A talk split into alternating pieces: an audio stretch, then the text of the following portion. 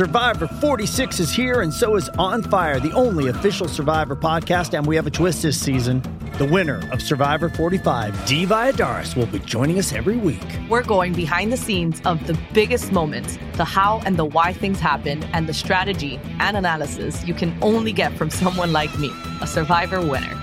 Listen to On Fire, the official Survivor podcast, wherever you get your podcast.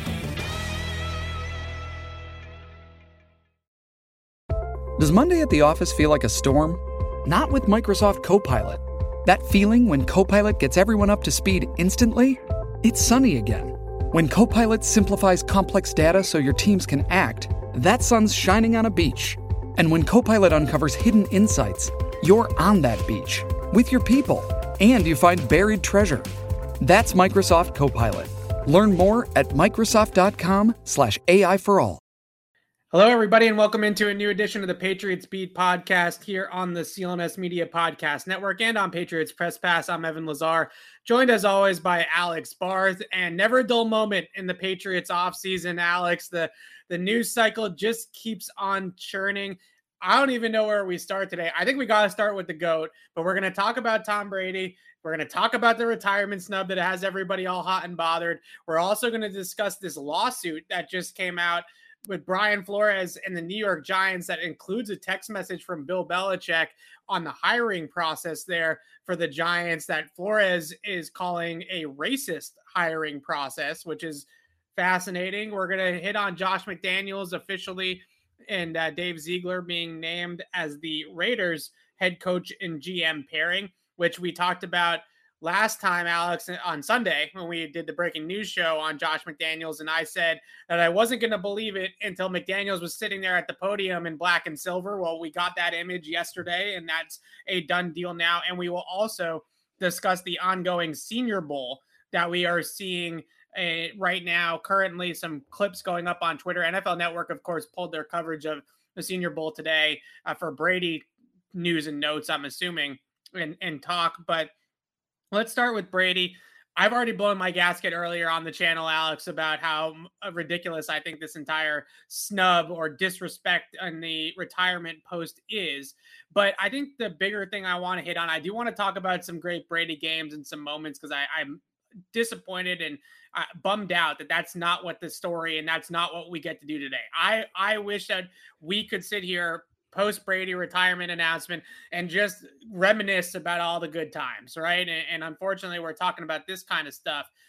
You can give your take if you want on the snub, but most importantly, I also wanted to ask you about where you think that things with this Brady retirement goes from here, right? In terms of do we get the ceremony in Gillette Stadium anytime soon? Do we get the jersey retirement? Do we get the Patriots Hall of Fame? Do you feel like this is still going to go the way that Patriots fans want it to go post playing career? I would hope so. Yeah, I'm I'm annoyed. I he could have mentioned the Patriots. I think actually I think this is a page out of Bill Belichick's playbook. I think he's essentially using one of Bill Belichick's favorite lines here, right? When Bill Belichick doesn't want to talk about something, they release a statement uh, you know, he's done this a number of times, whether it was Brady leaving, whether it was uh, Cam Newton with the, the issues with the COVID in training camp, when Antonio Brown, remember all of it. Right. He releases the statement and then he refers back to the statement. And I think this was essentially Brady telling New England, I already touched on it. And he did give not one, but two heartfelt statements back two years ago in 2020. He could have mentioned the Patriots again. He probably should have mentioned the Patriots again. I'm not going to lose sleep over it. I, I think it is unfortunate. You know, to me, today was supposed, and I, I expressed this from the moment he left that my biggest fear was that Brady would no longer be a Patriot, having to share him with Tampa the way, right, Colts and Broncos fans have to share Peyton right. Manning. Today was supposed to be the day Tom Brady became a Patriot again, and instead it's been about how much Brady hates the Patriots. And I think that's yeah. really unfortunate. Um, I would love to just celebrate the man's career. It almost works out now that he got two retirements because we got to do that on Saturday, right? Right. Um, we finally found something Tom Brady doesn't know how to do well, and that's retire. Um, so I'm bummed about it. I will. Uh, I'll spend the day celebrating Tom Brady's accomplishments. Look, the thank you is the six rings. I couldn't. I couldn't. I was six years old. I had no idea what football was. I couldn't have cared less. He got me hooked on the sport. I absolutely love this game. Uh, you know, as much as I love anything uh, that I, you know, that I'm around, and it's given me uh, so much joy over the years. It's given me a career, obviously, and Brady. Yeah. You know, none of that happens without Tom Brady. So I don't need to thank you. The man's given me more than enough. I actually said to somebody because um, I was on the air Saturday when it happened on the Sports Hub, um, which was an unreal experience, just incredible experience to to be somebody who went from being six years old to to then get to tell Boston the news that he was retiring. Um, and I said as you know as a joke to my dad, I was like, he gave me one more. He gave me one more chance to kind of smile and have this this out of you know out of body experience. So um, I'm not going to chase the thank you. Should he have put it in there? Probably. I'm not going to lose sleep over the fact that he do- didn't. And uh, we'll move on. And hopefully he comes back. He gets his red jacket. We'll see if he does the one day contract thing, which, by the way, everybody talking about, you know, he's still under contract with the Bucks or whatever. Those one day contracts aren't real contracts. I just hope everybody knows that. It's right. not legitimate. So, anyway, um, if you want to get upset about it, get upset about it. I'm fine with that too. I understand it's personal for everybody. I just think I he he gave us more than enough. So yeah, I, look, I'm not trying to tell people how to feel. I think earlier I came off like I was trying to tell you that you shouldn't be upset about it. If you're upset about it, then be upset about it. But my personal feeling on it, don't be upset about it for long, right? Like this is not something that we need to hold over Tom Brady. And I think one of the most disappointing parts about this entire two years to me with Tom Brady, Alex, is that this has turned into this entire thing, right? With Brady of the divorce and him versus Belichick and why he left New England and now why he snubbed the Patriots in his retirement announcement. And all of this is, is just trying, in my opinion, to pit Tom Brady as an enemy here in Boston, of all places. And that to me is just absolutely ass backwards. Like, we don't need to do that. We don't need to make this out to be, oh, well, why did he do it? And he doesn't like the Patriots anymore and he's slighting Patriots fans.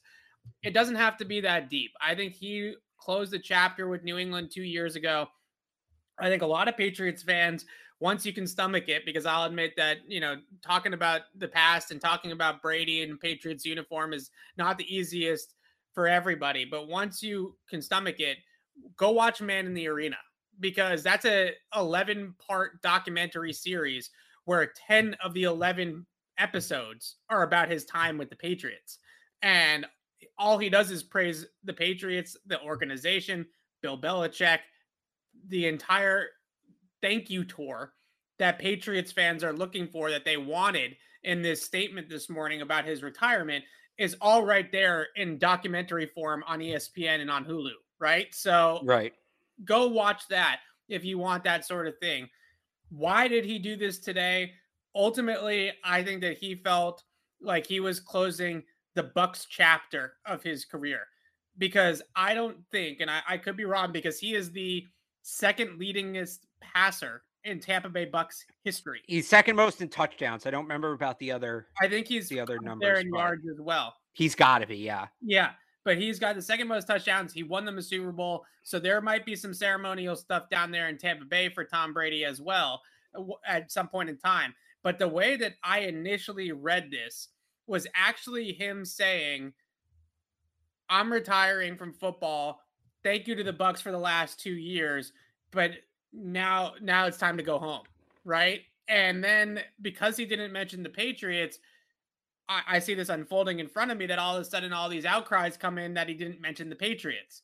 And I'm thinking to myself, well, I figured he didn't mention the Patriots because he he's going to be mentioning the Patriots for the, the rest of his life. Right, the rest of his off the rest of his post career is going to be about the Patriots, which would be great. Right, right. So I'm sitting there thinking to myself, well, wait, he's gonna re- he's gonna go into the Hall of Fame as a Patriot. He's gonna go into the Patriots Hall of Fame. His number 12 is going to get retired at Gillette Stadium.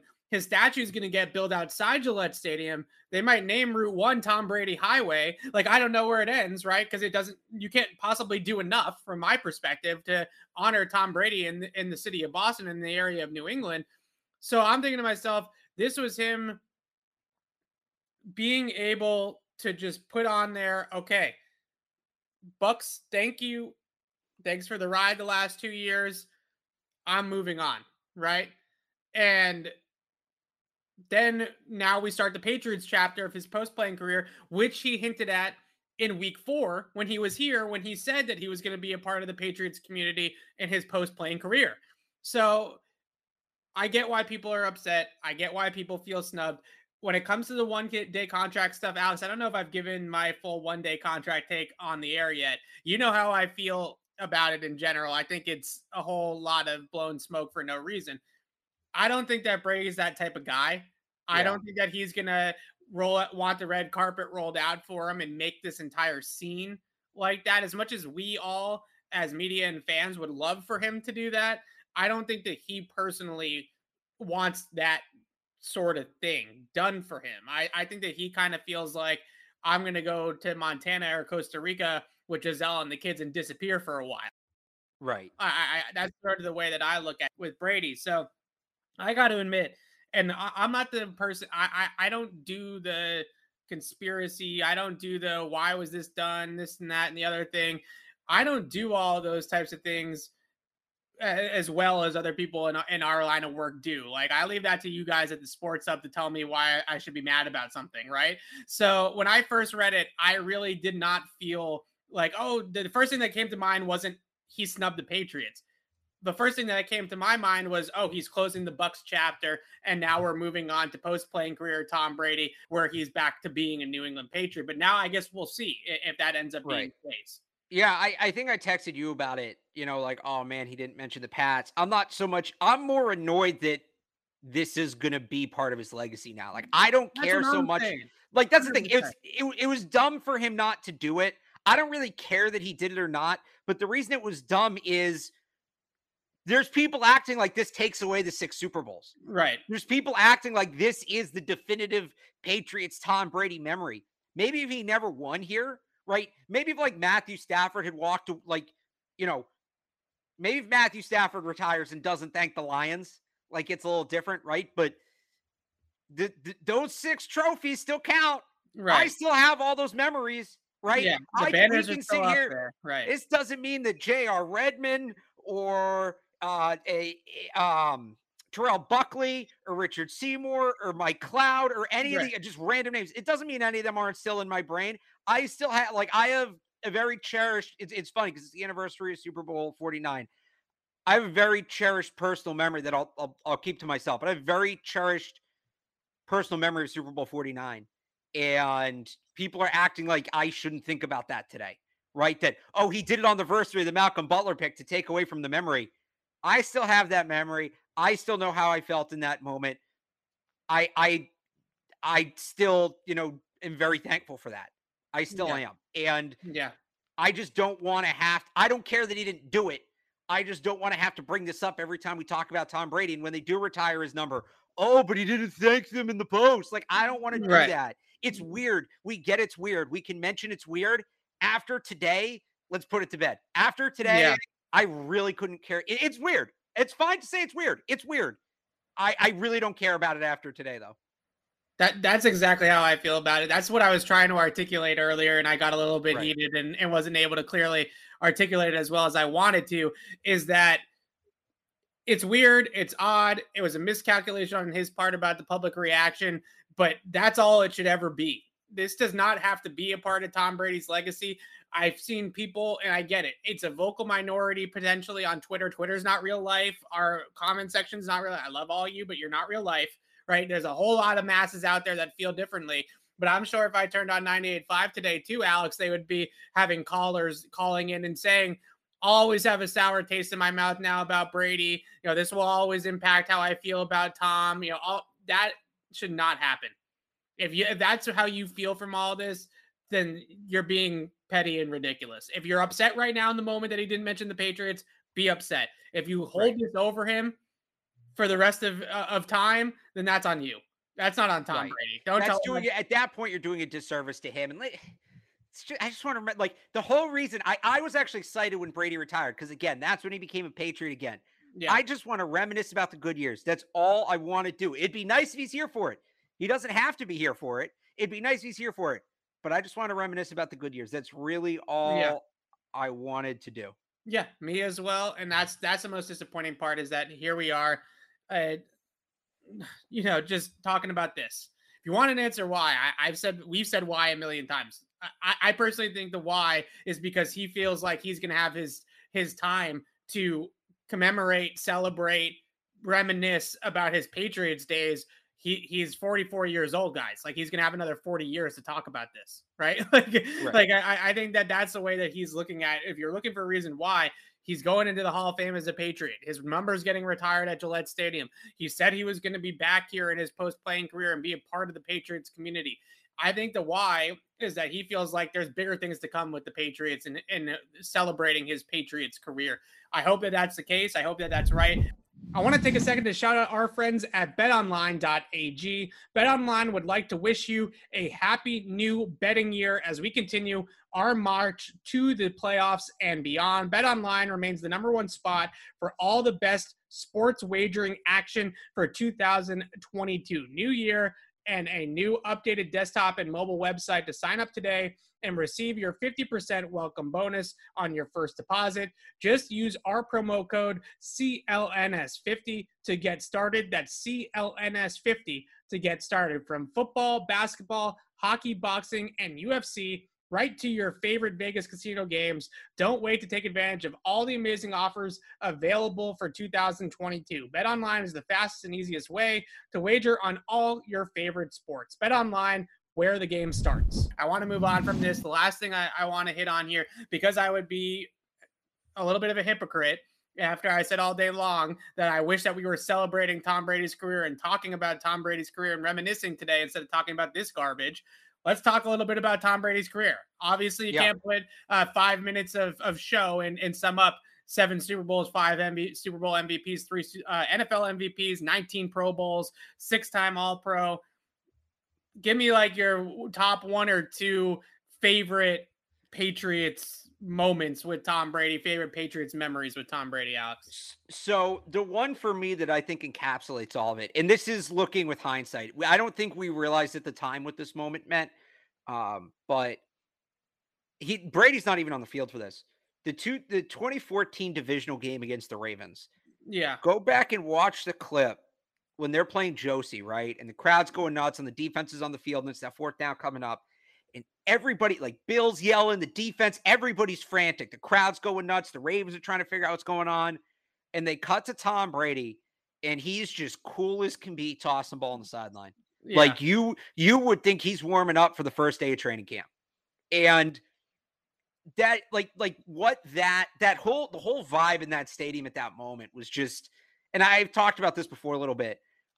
I think that's what the Patriots dynasty really was. And I know that, you know, they still hadn't won the Super Bowl yet. And that was technically during a 10 year gap where they didn't right. win them.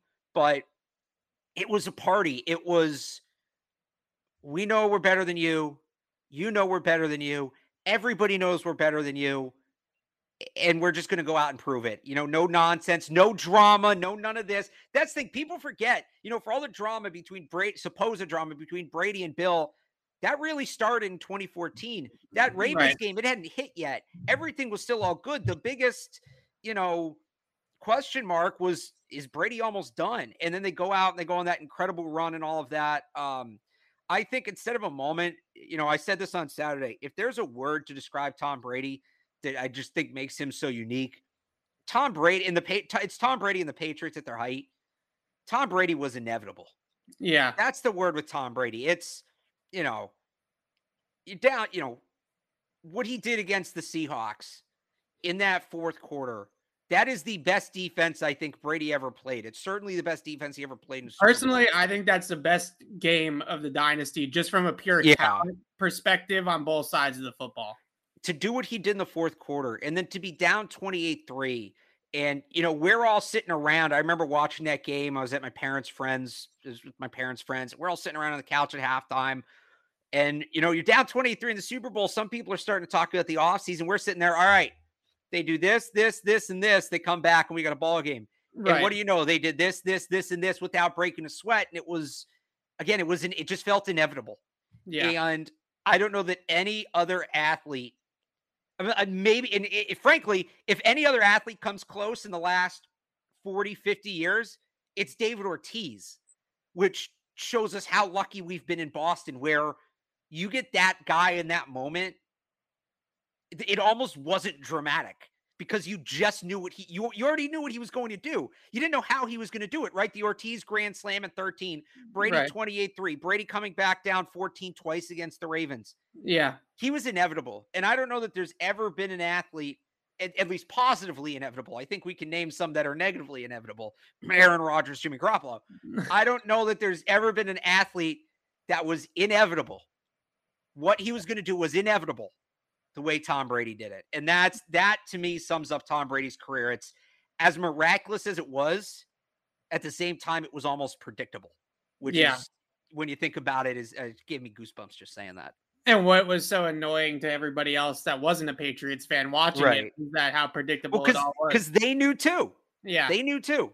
Yeah, I I think the thing that you said about him tossing the ball on the sideline when everything all the chaos was around him that to me is such a rare trait and I think a lot of people nowadays are searching for quarterbacks that can do things like that like a Joe Burrow is kind of have has some of that cool factor, right? Some of that that swagger and that that uh ability to in my mind, Tom Brady had an ability that, yeah, in the moment when he made a throw, if it was a touchdown, if it was an interception, he would show emotion, right? But the ability to move on from that play immediately, I think, is what stood out the most about him, even from an early age, even 01, 02, 03, Brady was able to not allow things to snowball on him, not allow mistakes to snowball, not allow things to get out of hand. And that's what always gave the Patriots such a, a puncher's chance in every single game. I also look at just from an individual game standpoint, even though it didn't end the way that it that we all wanted it to, there were so many moments in 2007 that I will never forget. Like that week one game against the Jets where they come out and I think Randy Moss had like 180 receiving yards on nine catches, a 51 yard touchdown from Brady, and imi- immediately that thing was a wagon, right? You just knew right away, week one, that oh my God, Randy Moss can still play. And now he's catching the passes from prime Tom Brady. Who knew that at the time that prime Tom Brady would last 20 years? But regardless, that season was magical for so many different reasons. But I just remember, I think it was 38 14 Patriots in week one. I just looked this up before we started recording. Randy Moss had nine catches for 183 yards and a touchdown when everybody in the world thought he was washed. And he comes to the Patriots and lights the world on fire from the jump. I also look at some of the games earlier on. I will always remember that AFC title game in Pittsburgh. I thought that Yeah. was one of The the, one where he was sick. yeah, he's sick. Yeah. He's uh, it's Brady's flu game. The Pittsburgh Steelers were 15 and 1 that year. The Patriots were 14 and 2 and were the number 2 seed in the conference, which I can't imagine has happened very many times if at all outside of that one instance. The Steelers are 15 and 1. They get the number 1 seed. The Patriots go to Pittsburgh. They destroy the Steelers in Pittsburgh. Uh, Brady had the touchdown pass to Deion Branch. I think is probably the signature throw of that game. Rodney Harrison had a huge game on the defensive side of the ball for the Patriots. I think did he have a pick six, Rodney Harrison, in that game, or is it just a? Uh, a he had a pick. return? I'm trying to remember if it was my play. I always remember from that game is the. Deion Branch end around where he's waving goodbye to the Yeah, Steelers. Yeah, I like they that moment. they absolutely destroy the Steelers Yeah, in Ben's rookie year. That was one of the great early Brady games as well. That's what I wish we were talking about today. Well, we're would- talking. Don't even don't even put that qualifier on it. We're talking about it. We're controlling the narrative. Let me ask you this, Evan. Yes. Brady's one trait, Yeah. one defining trait, because he was elite at a lot of things, yeah. and I'm not asking you to minimize any of it, but the one trait in your mind that made Tom Brady Tom Brady. That's such a good I- question. do you want me to give my answer first, so you can think about it? Yes. I think for as high as his football IQ was, and it was high, for the clutch ability, the leadership ability, for Yeah. his accuracy throwing the football, for his movement in the pocket, all of that, which was some of those things he's the best ever at. What sets Tom Brady apart to me is the consistency. Yeah. And I mean that in two ways. You know, we're we're doing a lot of celebrating about guys like Patrick Mahomes and Josh Allen. I'm not saying those guys aren't great quarterbacks, Sure. but Mahomes really kind of sucked the first half of the year. Didn't he lead the NFL in interceptions at Halloween, or he was yeah. up there, something like that? Josh Allen went three months without back to back games with a passer rating over 90. How many times did Tom Brady have a bad game in a season? Maybe one. I, I mean, it was every single week yeah. with him. And then the, the other level of consistency on that is he did it for 22 years. The drive is what stands right. out to me. I think only, like all the yeah. the physical things, like obviously I could break down his game and talk about right. the accuracy and the, the decision making in the pocket and the ability to get rid of the ball quickly and read defenses and all these types of things. But I, I think that the drive, the competitive drive that he had, and the one other mo- moment I wanted to mention that I think is the encapsulates in a lot of ways the the Brady mystique. Yeah. Is in 28 to 3 when he's on the sideline going up and down saying, We got to play harder, we got to play tougher, we got to play smarter. And he's trying to rally the troops. And nobody in that moment believed more that the Patriots could come back and win that game than Tom Brady. And yeah. that I think really it just encapsulates what he brings to the table. Like I guarantee you, in a way, when the Bucks were down 27 to 3 to the Rams in the divisional round, I guarantee you that they thought, well, this guy's come back to tw- from 28 to 3 before, so we're fine. Right? Yeah. And that confidence and that ability to instill that confidence in the rest of your team, those are the types of traits that I because you can compare arm talent. You can compare accuracy. Maybe like uh, you can compare supercomputer brains between Peyton Manning and Tom Brady, right? You can compare right. Joe Montana and Tom Brady's clutch gene. You can compare those, but that type of belief that we were never out of a game and that Brady was always going to rise to the top in any game that he played I, I don't think that that will ever be matched by anybody. Like I think that that's a, a trait that is one of one in, in, Tom Brady's world. Well, then and then I think you add to it too. Again, there's been guys that have maybe done that for a window, right? Right. He did it for 22 years. Yeah. I mean, it's just it's ne- it's never going to happen again. And there's a lot of good quarterbacks in the league now it, they're not they're like they're just not going to do they they might match some of his statistical numbers because for the first half of Brady's career he played in different area you couldn't throw the ball right, right? he he led the league in touchdowns with 28 at one yeah. point in his career yeah 2002 right right that's a completely so some of his numbers might get matched but again the the, the, the rate here's the the one thing here's if, if I could put one Brady fact that will never be matched he won two Super Bowls 19 years apart. Right. That will never be done again. The average length of a Hall of Fame quarterback's career in the modern era, Evan, yes. is 14 years. The guy had like four or five primes, right? We kept yeah. on saying, oh, this is not just the cliff. It's not even that the cliff didn't come for him. Decline never came for him. He never got worse. He never he never regressed. We're yeah. we're again, we're so lucky in Boston. And I think you're starting to see this now with with with some athletes all, for the most part, all of our favorite players for my generation, they got good and they stayed good. David right. Ortiz led the league in doubles at 40 years old in his final year. Patrice Bergeron is still arguably the best two way forward in hockey. You know, Pierce and Garnett faded, but they didn't do it here. They did it in Brooklyn. Our generation of Boston sports fans, yeah. In terms of you know the elite athletes, who did we really see fade? I guess maybe Dustin Pedroia yeah, would be the only one, right? Yeah, and, Paul Pierce and KG maybe a little bit. But again, they did man. they kind of did that in Brooklyn. They didn't really do it here. Yeah. Yeah, and, KG's body started to give out yeah, him at the end in Boston. He was getting hurt a little bit. You're right. But yeah. the point being like so I'm making it sound not right, but in football, you know, again, I look at a guy like Josh Allen, who again had a great year. That guy gets hit a lot. Right. He takes a beating. You're telling me mm. he's going to do what's he been in the league four years, right? Yes. So you're going to tell him you're telling me he's going to do that for another 18 years. Which keep in mind, his opponents are only going to get bigger and faster and stronger over those 18 years. He's going to keep doing that. Patrick Mahomes get uh, look at that offensive line. Patrick Mahomes takes a beating. Yeah. He's going to do that for another 17 years and mix six rings in there. It's just it's it's not going to be done again. It's not going it, it's never going to happen again. I don't care how good you think they are, Burrow, Herbert, Lamar, whoever. Right.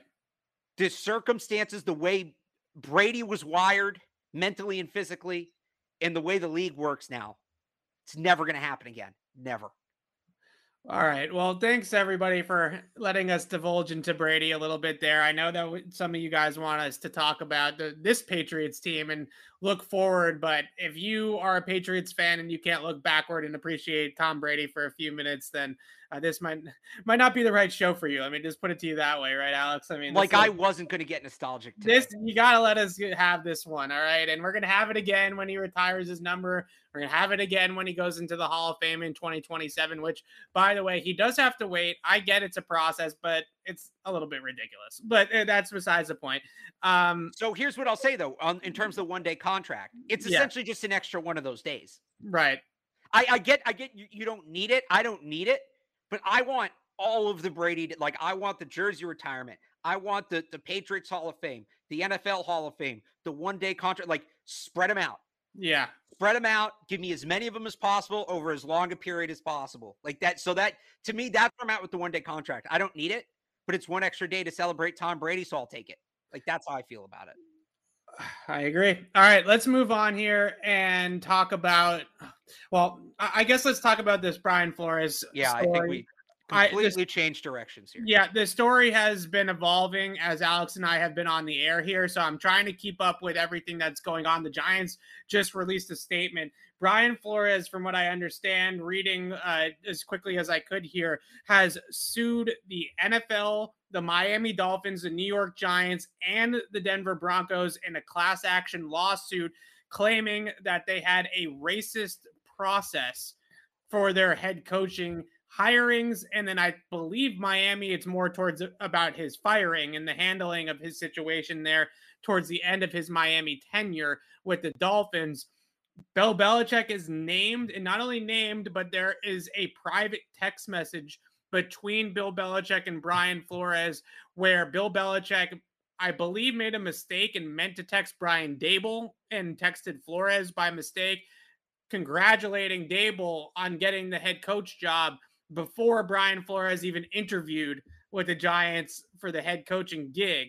So, some questions here. I don't know if we have enough information at this point in time to give a real take on who's right or who is wrong in this situation. But I definitely look at this, and I would also say that Brian Flores has also said that the Dolphins tried to pay him to lose games during his time in Miami, which is also not great. I look at this and I say, I get what Brian Flores is going for. I can tell you right now, it's an uphill battle in any court system in the United States to file a class action like this and win against the NFL. The NFL is a private enterprise. They, as long as they they can prove that they interviewed and do their did their due diligence, whether they believe that Brian Flores was actually in the running for their vacant head coaching positions or not is not really the point, right? Like unfortunately, in the real world, just the same as in the NFL, when you're dealing with private businesses, businesses make hires all the time that are because people know people or people have connections to the inside or whatever, right? I mean, there's a million reasons why these things happen. With the Giants, Brian Daboll, you know, they they hired a Bills disciple to be the general manager, and then they hired Brian Daboll. in a lot of ways, it's not that different than what the Raiders just did with Josh McDaniels and Dave Ziegler, right? right? So this is what happens. Now, I feel for Brian Flores having said that because it is crystal clear to everybody that watches football and that watches it at the levels that we do, Alex, that Brian Flores is one of the best 32 coaches in the NFL. He deserves to be a head coach in the National Football League. He's one of the best 32 guys at it in the world. But the problem is is that it's not always about who's the best in these situations. Sometimes it's also about who you know. Yeah um i you know i don't know that it's a right or wrong thing and i i don't know. I'm texting some some legal experts right now saying like it's pro it's it's a tough case to win. Very tough. It's probably more just he wants this out there and this is the way to do it. Right. And he's putting his career on the line here. So you know it's something he feels strongly about as he should, and credit him for that.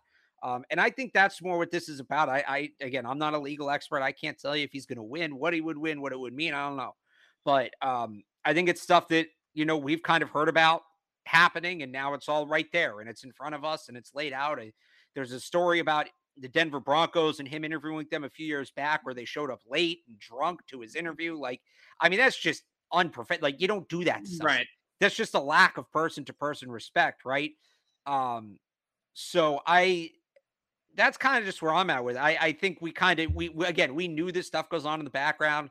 Um, for a while now, the Rooney Rule has been something that's in question. Where does it really help? Is is it really helping to further the, the case of minority coaching candidates, minority general manager candidates, what have you, or is it just essentially a box to check and teams will do what they do? I think the new rule where you reward the teams for developing these coaches instead of hiring them, I, I think that makes a lot more sense, right? Mm, yes. Um, what do you do with the Rooney Rule now? I don't know. I'm not an expert on all that, but I think it just kind of highlights it. And again, I think the league has done, uh, you know, again, I like that new rule. I think that certainly helps further the cause, but I think it just highlights still how far the league has to go.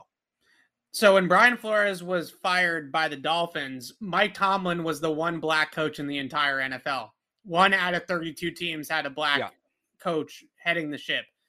And in a league that's obviously dominated by black athletes and looking at this about how many minority coaches are on staffs that is a ridiculous number we all know that we all know that that's a problem right that there is only one minority coach I, well one black coach robert saleh is also a minority technically um, but looking at it like that that's a big concern for the league moving forward i think in these processes are a big concern to a degree. But at the same time, like I come back to, it's unfair. It's an unfair process.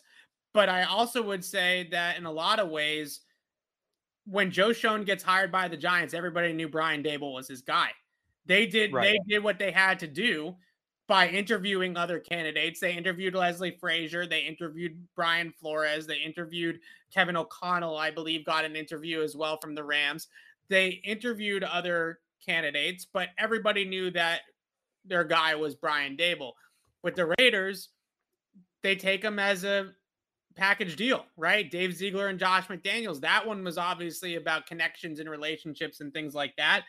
And I look at some of these other minority candidates. I hope Byron Leftwich gets the Jacksonville job, but because he is not wanting to work with Trent Baalke, which can you blame him? Don't blame him at all. But because of that, he might not get it, right? They might have to go in a different direction because they don't want to fire Trent Baalke. So, man, it is a this is this is what happens. Like this, like we, you and I have dealt with politics like this uh, in our daily lives too, and I'm sure everybody has that. That's over the age of you know working age. That's living in the real world. You deal with these politics all the time in in the in the workplace, right? With interviews and who gets a job and who doesn't get a job. I, feel for Brian Flores. I, I don't know where this goes for him. I, I don't know what more we can really say about it at this point. It, it, it's just a, a, an unfortunate situation. And uh, one last thing, I, I want to spin it a little well, bit. I, I, I would just say one other thing on this is yeah. the, the, league might have to have Stephen Ross sell the team. Yeah, I think that needs to be considered. If he, if he was truly paying Brian Flores under the table to lose football games, then absolutely. Well, so there, there, so there's that, which is a massive, massive, massive problem. I would say equally as big of a problem. And I don't know if you did, if you didn't get to the seven after the 2019 season, immediately at, or I think it was during the 2019 season. I have to go back and find the exact quote. Basically, before Brady was officially a free agent, apparently Stephen Ross leaned hard on Flores to recruit Brady, which would have been tampering, right? To the point where he set up, he basically pulled a parent trap he set up a lunch for Flores at a, I think it was like on a boat or at a restaurant near a boat, some with a boat. He set up a lunch for Flores at an establishment where he knew Brady would be without yeah. telling Flores Brady would be there. And when Flores found out, he left. And Flores alleges after that point, it all went downhill and, and Ross got very cold towards him. So basically, if he fired Flores because, and this isn't isn't including the racial component of it, right? If he if he fired Flores because one, he refused to lose games on purpose, Yeah. And two, because he wouldn't tamper and illegally recruit Tom Brady, then he needs to go. Then Right. he can't run that team. Then that team's never going to be able to operate within the, the regulations of the NFL. So, Yeah. you know, that's again before the racial component. Obviously, the racial component's a part of it. And let it be a reminder to everybody, too. Tanking only happens from the general manager level up Right. coaches and players have no incentive to tank. They're all playing for their jobs. But um, on top of all of it, yeah, I, I think the league needs to take a long, hard look at Stephen Ross's ownership in Miami because that franchise has been a mess for a while now, you know, decades. And to see something like this, that's not an owner the league should contend with, especially, especially if he's trying to throw games and the league is going to have these gambling deals Yeah. you know, again, that's not the main point here, obviously. But I think there needs to be a really close look at Stephen Ross's ownership of the Miami Dolphins because that talk about conduct detrimental to the league in honor of Tom Brady's career. Let's bring up the phrase conduct detrimental to the mm. league. Stephen Ross, multiple occasions, conduct detrimental to the league. Yeah. So another thing that's clearly not the number one story about this lawsuit that I do want to mention though is a lot of people, myself included, I think Alex, you included as well, would love to see Brian Flores back here in some capacity if he doesn't Yeah. get one of the 32 head coaching jobs. Him putting a private text message with Bill Belichick on the front page of his lawsuit, page number one, a text from Belichick that also has Belichick making a kind of careless mistake and looking a little bit Yeah. like an idiot, quite frankly. It, it, I I would really like to hope and think that Bill somehow signed off on this, but at the same time, knowing that it's going to be public record and knowing that it's going to get out and seeing how that text message looks and getting Bill involved in the first, I don't know. There's a lot of things here that I wonder now how much would Bill want Brian Flores back at this point, right? That he's suing the NFL, that he's putting his name on lawsuits and all those types of things. I again, I hope that that this is Bill signing off on something like this, but I don't know. I, I do wonder. So that. it's there also may be a con and again, I'm not a legal expert. I don't know exactly. There Right. might be some complication where if he's engaged in a lawsuit with the NFL, he can't be he can't work for an NFL team. So there there could be some I, I don't know for sure there could be a complication there. I would think Bill I, I I do think Flores respects Bill. I do. Yeah. Oh, I Um, bet you do. and yes. Obvious I, I think Bill also respects Flores. I I you know um I would think Bill signed off on that. And what a great showing that would be for Bill with Brian Flores, where there's a real chance he just put his career on the line. You know, if Bill said, you know what, you should be a head coach, but you're too good to be unemployed. Let's let's get you back in here. Let's get you back in the league. Um, I think that would be a great gesture from Bill if he did in fact bring Flores back, assuming Flores can and wants to come back. Yeah. Okay. Moving on here. Now, I want to talk about Josh McDaniels, the Raiders, Patriots offensive coordinator position here moving forward. McDaniels up there at the podium yesterday in black and silver, getting introduced as the Raiders head coach. There were some moments there where I thought the look on his face was kind of like, did I make a mistake? You know, maybe those were just some of the freeze frames that we got, right? uh, some of the confused looks or the bewildered looks uh, of Josh McDaniels. But I've gone back and forth on this so many times because I think that there's there's so there's definitely two schools of thought here eh, that are both correct, and I think that's what makes this thing a little bit tricky for me. Josh McDaniels is a good football coach, right? He is a good football coach. I think that's a fact that it can't be disputed. At the same time, on the other hand, the Patriots might benefit from having some fresh ideas and having some fresh perspective on the offense, right? So both those things can be mutually exclusive. Like they can both be true. Uh, but I, I have a tough time looking for where they go from here in terms of, you know, do they, is this a good thing for the Patriots ultimately that Josh McDaniels is out of the building? Because he lost a good football coach with tons and tons of experience that's coached at the highest level in the biggest of games. But you also have to recognize that at times the offense has not been what the Patriots needed to be moving forward. Yeah, so I I don't know that we can fully answer that question yet because we don't know who's replacing him, right? Fair I think if they bring in Bill O'Brien, and it's seamless with Mac Jones and he can add some of that more modern stuff into the offense, I, I, I don't know that it's necessarily a good thing McDaniels left, but I don't know that it's Yeah. a bad thing either, right? You kind of took that next step. That's Right. the NFL. That's what happens. Um, if they bring in somebody who's over their head and suddenly Mac Jones' play looks shaky and the mm-hmm. offense takes a step back, Yeah. then yeah, you're going to wonder, wow, what, you know, if McDaniels had stayed, would they have kept making progress? So I don't want to take a total cop out answer, but you, again, I don't think you can answer that question without knowing who's next. I think they have a very, it, it, it creates a big time situation and a very important decision for Bill Belichick here. And, you know, let's hope he gets it right. But, you know, was it when Bill O'Brien left? I, I remember people talking about, well, is this a bad thing that Bill O'Brien Right. left? And boom, Josh McDaniels comes back and they win three more Super Bowls. So let's see, let's see how that goes first. So I, I I agree with you that you need to see the hire first. I also agree with something that you just said about how big of a decision this is for Bill Belichick. I think everybody understands the gravity of that, right? I think that we recognize Mac Jones in his second season, young quarterback, trying to usher in a new era of Patriots football, all that type of things, the rebuild, all of it.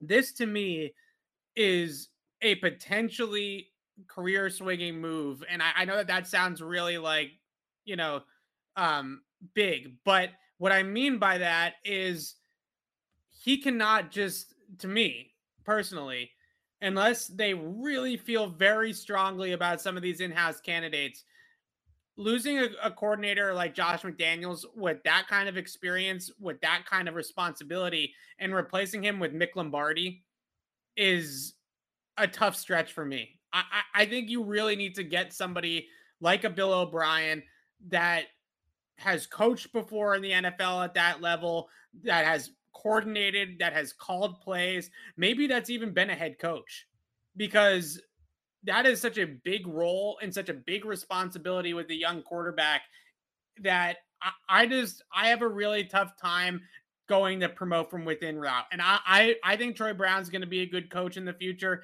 I actually think Nick Caley is a pretty good coach, and Mick Lombardi very well might be a very good coach. Who knows?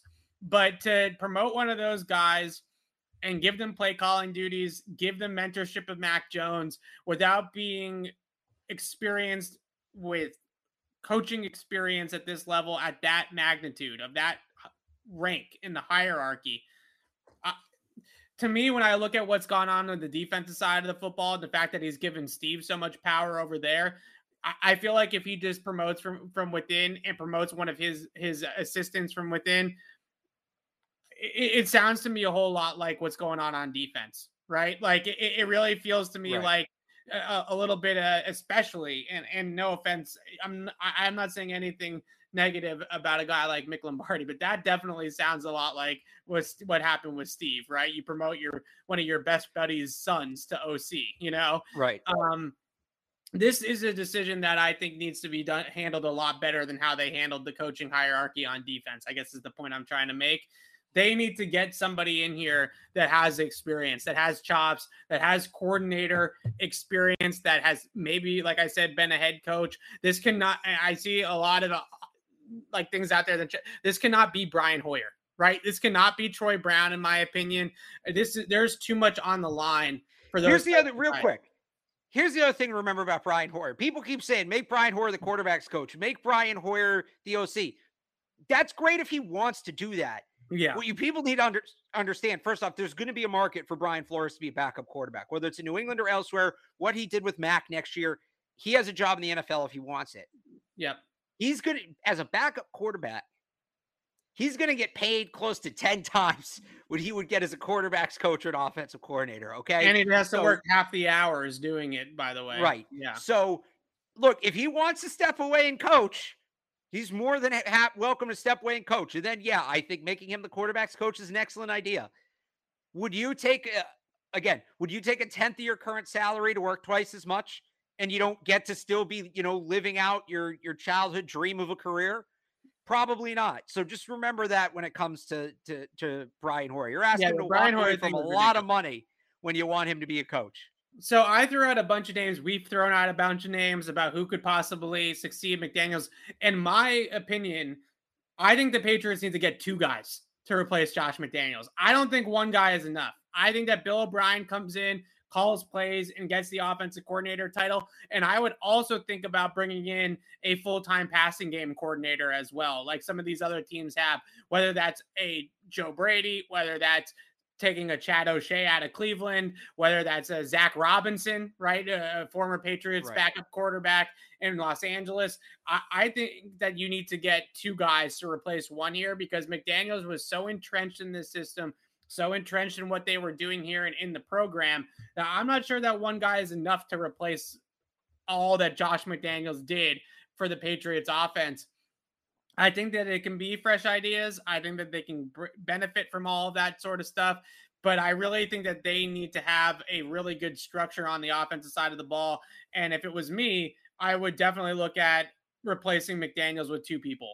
And I personally would vote for Bill O'Brien and a guy like Joe Brady. I don't think that will happen. I think it will be more connection than that. Maybe Bill O'Brien calls up Tim Kelly, his offensive coordinator in Houston, and brings him with him to the Patriots as a quarterback slash passing game coordinator. I, I just I think that we're underestimating just a little bit because we are excited to see what this offense could turn into under different hands and under a different vision. We're underestimating a little bit the, all the responsibility that Josh McDaniels had, right? And all the things that he did and all the things that he touched on. He was able to run the offense by himself. He was able to run the offense as a one man show in terms of being a, like the head coach of the offense now I think like they need to be able to have multiple guys that are like that. And I, am just not convinced about any of the guys that are in house, to be honest with you. I, I just don't know if yeah. any of those guys can really uh, bring on any more responsibility than they already have. I agree. Again, I you know I want a veteran. I want a guy who's been there, done that, and that's O'Brien. Maybe it's Chad O'Shea. Yeah, that's kind of where I, I I don't buy the Joe Judge thing. I know you're in on Joe Judge. I don't buy Joe I don't, Judge. But the thing is, is I don't buy Joe Judge as the play caller. But if they want to bring in Joe Judge just to have another adult in the room on the staff, then then that's a different story, right? You know. Okay, it, it, bring Joe Judge back as the special teams coordinator. He doesn't need to be sure. be. A, they can get another adult in the room on the offensive side of the ball. Go get Kevin Falk. Uh, I know Deion Branch just took his new job at Louisville, but maybe you can yeah. convince him to, that that's a quick stay or something. Let Joe Judge do special teams.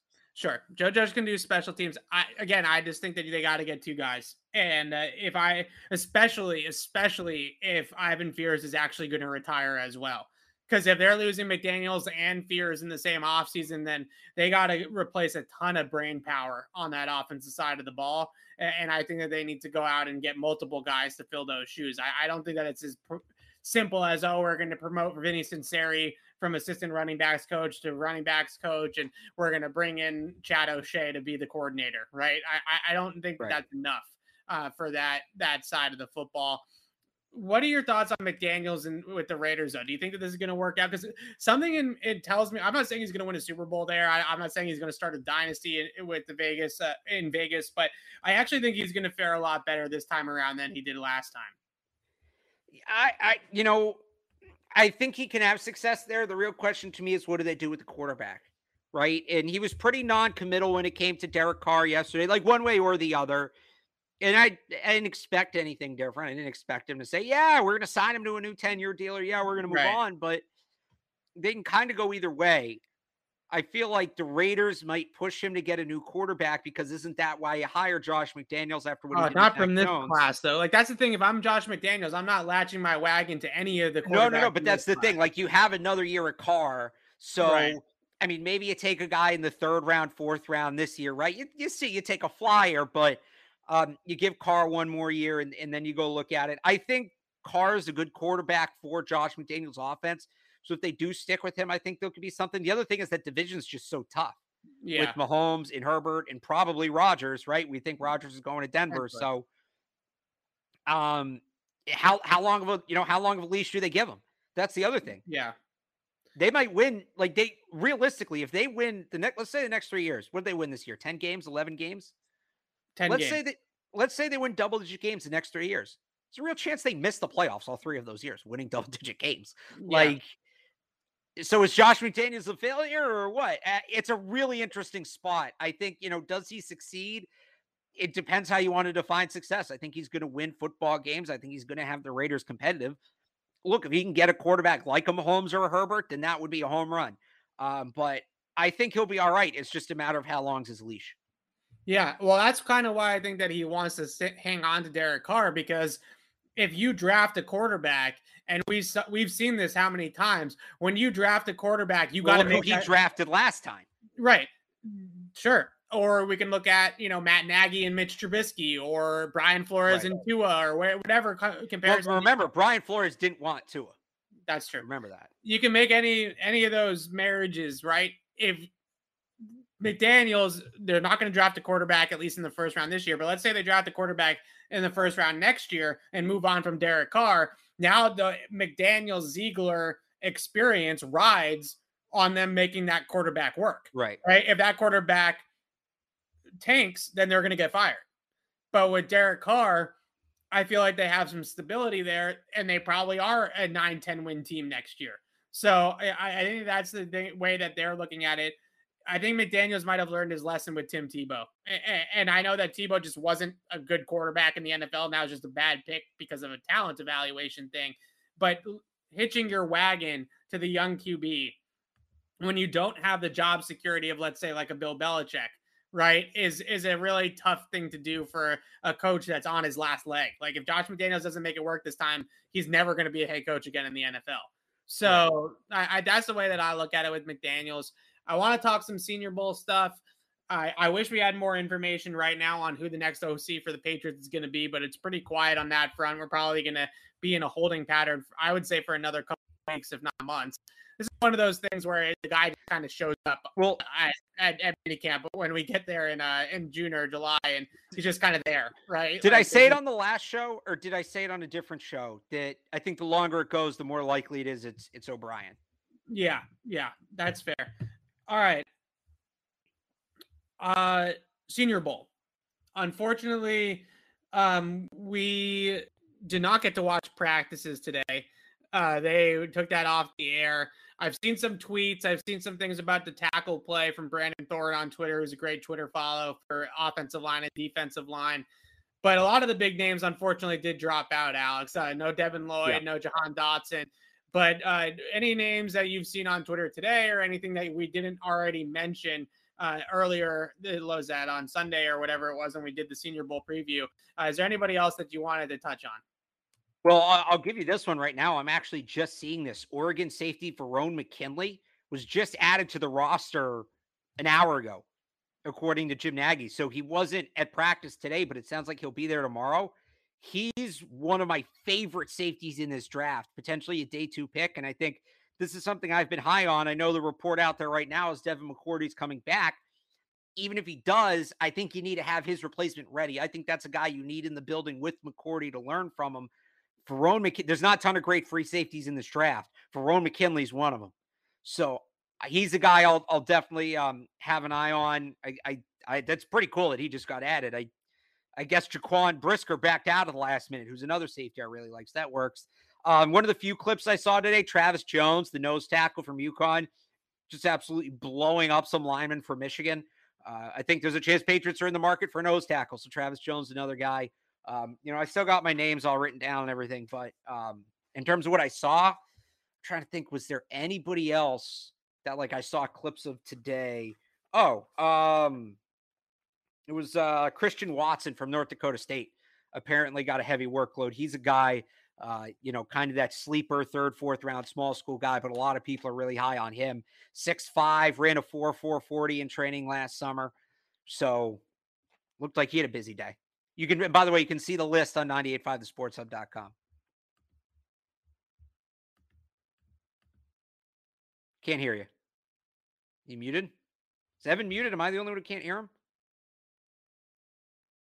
Still can't hear you. Can nobody else hear Evan, or is it just me? Know what happened? There One he second. is. There he is. No, we got you.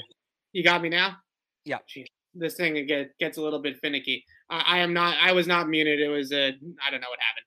Anyways, um, tackles. Uh, I saw some clips of O line, D line, one on ones, and uh, some of the tackles that I liked that I've watched did, didn't do so hot, Alex. So uh, I think that that's going to be something to keep looking for and uh, keep uh, you know seeing with guys like uh, I know everybody saw Daniel Faalele. I think I'm saying that correctly from Minnesota.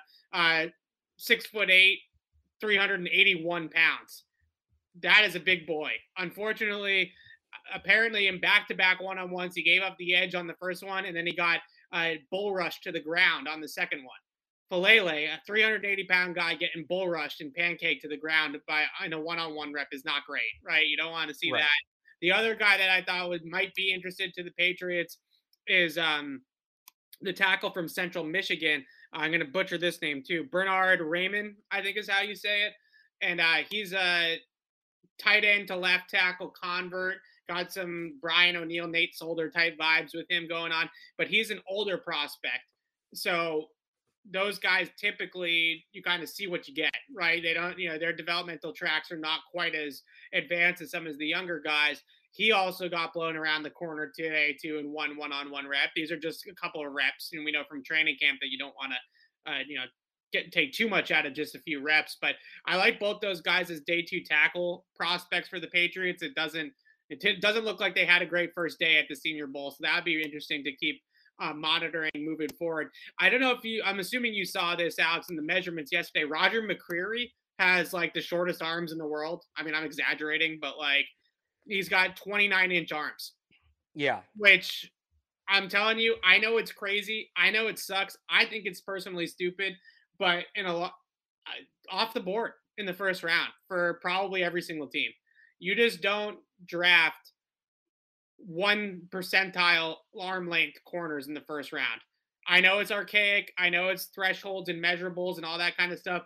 And the Patriots have, at times, like with Isaiah Wynn, they've gone outside the measurable check boxes, right? And they, they've taken guys that are just great technique guys. But short arms on a corner uh, that you hope that can play on the outside, that's usually a recipe for a guy that's going to fall out of the first round. And McCreary's got first round cover talent, right? He can really stick with guys, and especially in press man. But I don't know if he's going to be on the Patriots board as high as the first round anymore with that measurement. Yeah, I think with him, the other thing is too, he's listed at six one by Auburn and came in at 5'11. Yeah. So you're just talking, you know, the Patriots, he's a really good man corner, but you talk about length, he just doesn't have it anywhere. The biggest measurement thing for me was Troy Anderson coming in at 242 because we've talked a lot about these, you know, the Patriots compromising, not the 260 pound pure downhill linebacker, but not right. the 220 pound guy that's essentially a safety, somewhere in the middle of that 240, 245 range. Troy Anderson played at 230 in college. If he's now going to come in at 240, I we were texting about Anderson a little bit last night. For those of you who don't know who Troy Anderson is, yeah. went to Montana State, was recruited to Montana State as a running back. Then he played quarterback. He was an all conference quarterback. Then he switched over to linebacker, was an all conference linebacker, went back to quarterback, went back to linebacker, and was the FCS Defensive Player of the Year this year. He's got great athleticism. He's got a monster football IQ. You know, having played both sides of the ball at that high right. of a level, he's somebody I think the Patriots would really like. And the fact that he's a little bit on that bigger side, you know, I, I he could make a lot of sense.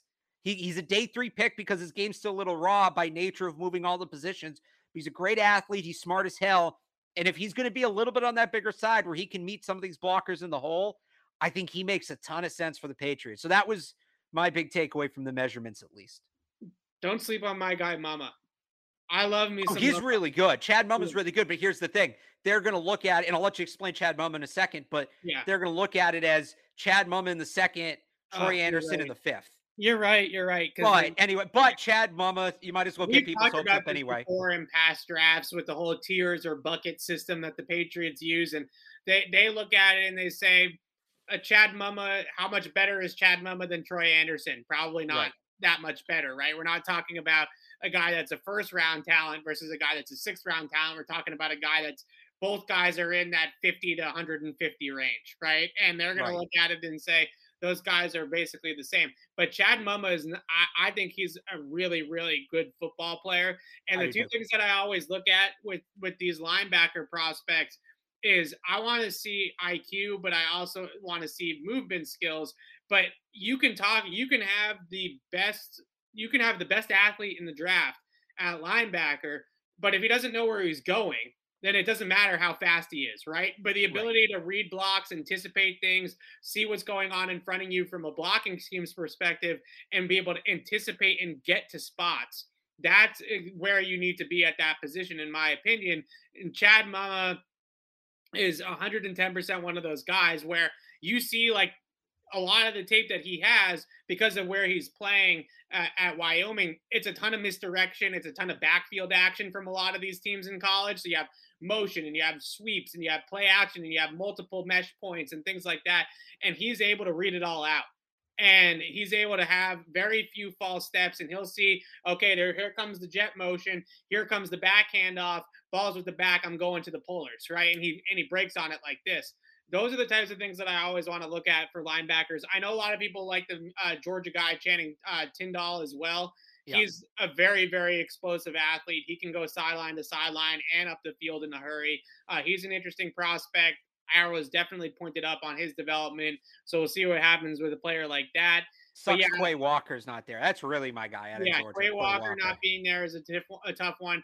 I, I Jahan Dotson, the wide receiver from Penn State, he must have been an injury situation because it made all the sense in the world for Jahan Dotson to show up to the Senior Bowl because the wide receiver group is not that impressive. Right. So, like I said to you last night, like he would have looked like Randy Moss next to these guys, right? You know, I mean, he would have looked like the best receiver in the class. I remember a couple of years ago, Nico Collins went to the Senior Bowl. Similarly, didn't have a great class around him at the Senior Bowl. He starred and he he really helped his stock. He moved up the board quite a bit. So I'm surprised Dotson didn't participate. It must have been some sort of injury or, or something else going on. But uh, we'll see. I, I think this is going to be a fun Senior Bowl, regardless. Even though some of the big guys went down uh, and and didn't, uh, you know, didn't aren't participating. But Alex and I will come back on Thursday. Alex, we're gonna have Trags on on Thursday. We're, we're not. We're this week, not next week. Yeah, we're I guess he's he's pretty busy next week. Oh, we got it. Oh, I you know I keep forgetting about the freaking Super Bowl bye week. It's like really throwing me off. I was gonna. I mean, we can have him on this week, but wouldn't it make more sense to have him on next week? Yes, we're gonna have Travis on next week to talk uh, about the Bengals and the uh, Rams in the Super Bowl. So have him on next week.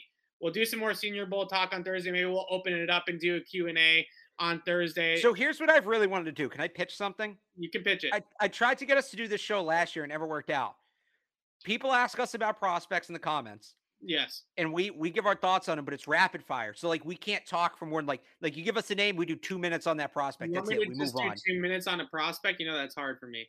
Just rapid fire prospects. I think would be fun. I think would okay. be well, that's a point. It's a challenge. I like a challenge. Okay, I agree with that. Q and A rapid fire prospect style on Thursday here on Patriots Beat. We'll talk about some draft picks. We can throw some free agents in there too, right? If you want to throw a free agent. Oh yeah, we can do that with free agent. I honestly have done like no work on free agency, but yeah. Yeah, I mean, we know those guys pretty well just from watching around the league and paying attention to the, the league as a whole. But we'll do yeah. that on Thursday. Next week we'll talk some more Super Bowl uh, with Trags on on next Thursday and Tuesday we'll recap the Senior Bowl for sure, and we'll talk about what happened in the game on Saturday and uh, we'll continue to monitor Patriots OC, uh, Patriots Brady retirement nonsense. We'll see what ends up happening there if uh, they make any sort of formal announcements here coming up soon, hopefully about some sort of commemoration celebration of Brady's career here in New England, hopefully uh, coming up here at some point in the off season. And always uh, check out Patriots Press Pass. Please subscribe, subscribe, subscribe. Can't say that enough on Patriots Press Pass, on Patriots Beat so we can continue to do these shows and bring you all this Patriots coverage. And we will see you guys on Thursday for that rapid fire Q&A. Thanks so much for watching, and we'll see you guys next time.